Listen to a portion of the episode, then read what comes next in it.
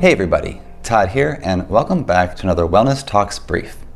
Today I'm going to be answering a question that I have received from a member on Patreon, the page that helps support some of the work that I'm doing here and helps fund some of the, the folks that I work with who can't pay for services.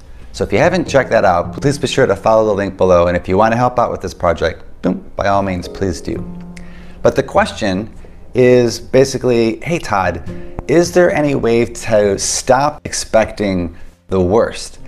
It seems like no matter what I'm facing, I always end up going into it thinking that the worst possible outcome is going to happen. How can we stop this? So stick around as I walk through this particular phenomena, where it comes from, and what you can do to begin to give yourself some distance from that and find a way to engage in it, even if it's a difficult experience.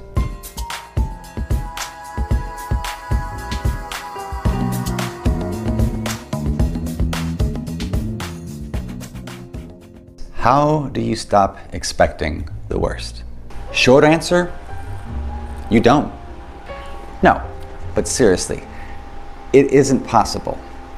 Life circumstances happen. And the system that you're dealing with, this reactionary mind, this thinking mind, is dealing with what it's always been dealing with the unexpected, the probable, the high likelihood that something is going to happen the probability factor, the prediction.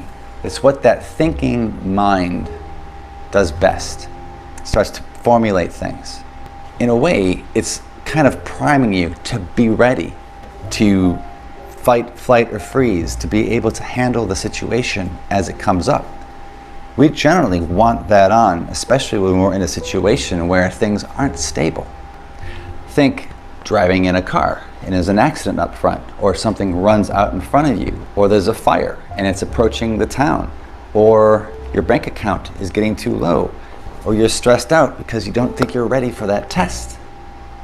All of these things prime us to start to watch for the negatives. Now, I've talked about this before.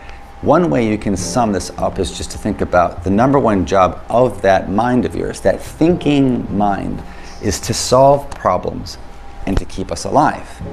And just really wrapping our heads around this concept helps us to develop a certain level of acceptance for this is what is so.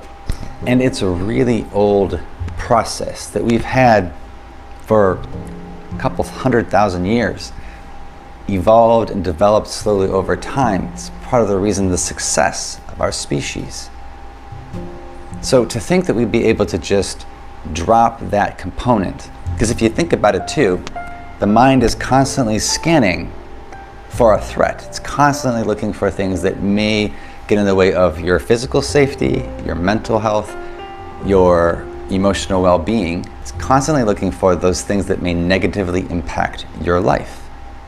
In other words, it really doesn't care about all the good stuff which is partly why we have to put certain practices in place, mindfulness and gratitude practices, to help to counterbalance that, to keep us so that instead of being over here highly pessimistic and highly critical and constantly on the lookout for things that may go wrong, I want to make sure I'm balancing out the day by bringing things into play like I'm grateful that I have a good house, that I have good health, that I have a decent bank account, that I have a nice job, that I have good friends all these things. So we can just bring everything back up and try to balance it out. Although ultimately, the mind, the thinking mind, is going to just keep pushing it back in the other direction.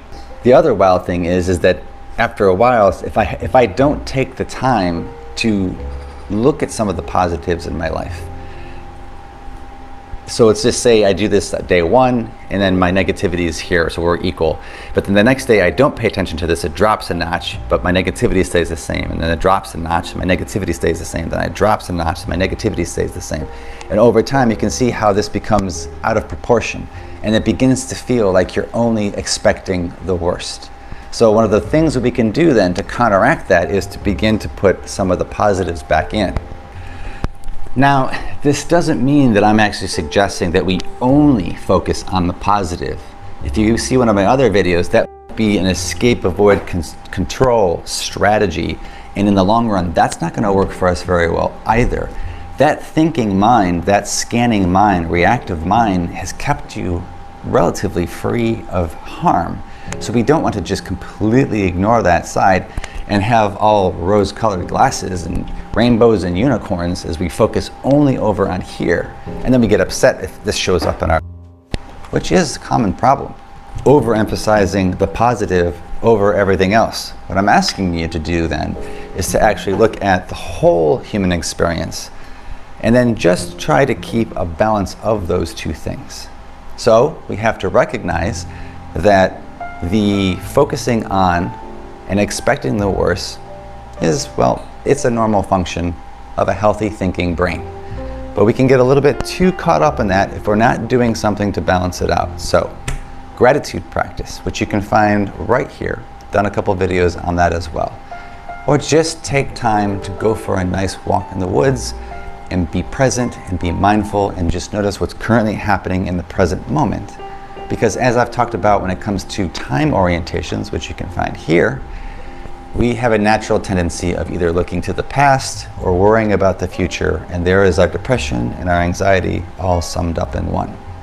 So, to my friend on Patreon, thanks for the question.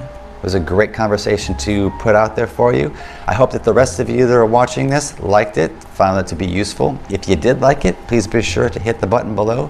And of course, you can always follow me if you'd like more interactions like this as well. And of course, until the next time, may you be well.